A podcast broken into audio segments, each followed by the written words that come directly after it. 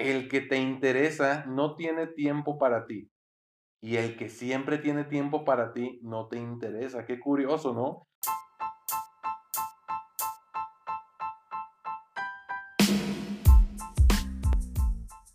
Hola, hola, muy buenos días, tardes o noches, dependiendo de la hora en la que nos estés escuchando. Yo soy Alejandro Monreal, tu psicólogo, su psicólogo y psicoterapeuta. Y hoy, hoy puede ser cualquier día, cualquier hora, y tú puedes estar en casi cualquier lugar escuchando el contenido de nuestros podcasts. ¿Por qué me va tan mal en el amor? Si resulto engañado, decepcionado en cada relación que empiezo y que termino, ¿será porque nadie me valora? Todo mundo se aprovecha de mi nobleza. ¿Qué estoy haciendo para que me vaya tan mal en el amor? Les voy a contar la historia de fulano de tal. ¿Sale? Pongan mucha atención. Fulano vivía en un mundo ajeno al nuestro, quizás en una galaxia muy, muy lejana. Un lugar recóndito en el que todo el universo conspiraba en su contra. Deseaba él o ella con todo su corazón encontrar al amor de su vida. Un amor atractivo, inteligente, detallista, paciente, tolerante y por sobre todas las cosas, adivino.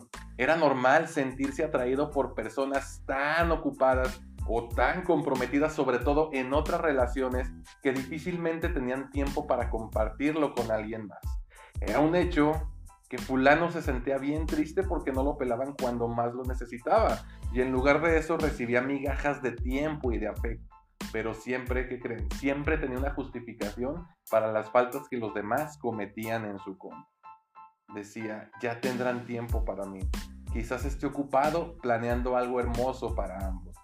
De vez en cuando, fulano conocía a una persona que se mostraba atenta y dispuesta a compartir tiempo y afecto sin ninguna excusa. Pero ¿qué creen? Meses después terminaba la relación porque le resultaba aburrida y como por acto de magia volvía a enamorarse de personas que nunca tenían tiempo para él. Pobre fulano, nadie lo quería, nadie tenía tiempo, todos eran iguales, todos lo engañaban. ¿Te suena esta historia? No, yo casi estoy seguro que jamás habías escuchado o leído algo similar porque esto definitivamente no sucede en este planeta, muchísimo menos en este país. Claro que no. Te estoy mintiendo, ¿eh? Por supuesto que es una historia que conoces. Quizás te ha pasado a ti o muy probablemente a alguien cercano. El que te interesa no tiene tiempo para ti.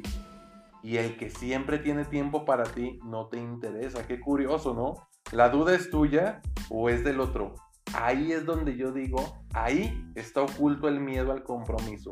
Te lo explico con la siguiente frase. Buscamos a quien no quiere nada porque así es una garantía de que no nos tendremos que comprometer. Pero es preferible culpar al otro de nuestros conflictos. Definitivamente nadie puede obligarnos al matrimonio, ¿eh? al noviazgo o a cualquier otro tipo de situación. Pero sí es muy importante que entendamos por qué hacemos lo que hacemos eso que no siempre podemos ver o entender, pero que nos hace actuar definitivamente de modo que nos lastimamos a nosotros mismos, lastimamos a los demás y de paso y en el peor de los casos permitimos que los demás nos lastimen. Vuelvo a preguntar, ¿te suena esta historia? Chécalo, ponte a pensar, siéntate un ratito en la mesa con el cafecito y piensa qué tanto clic te hace dónde la has visto, si de verdad es de una galaxia muy lejana o la tienes a la vuelta de la esquina. Como lo he dicho desde aquella primera vez y como se ve reflejado en nuestras redes sociales, les recuerdo que nuestra experiencia, valores y habilidades desarrollados a lo largo de estos años convergen en nuestra filosofía, que dice, todo tiene sentido cuando el alma, la mente y el cuerpo encuentran su equilibrio y el camino se disfruta.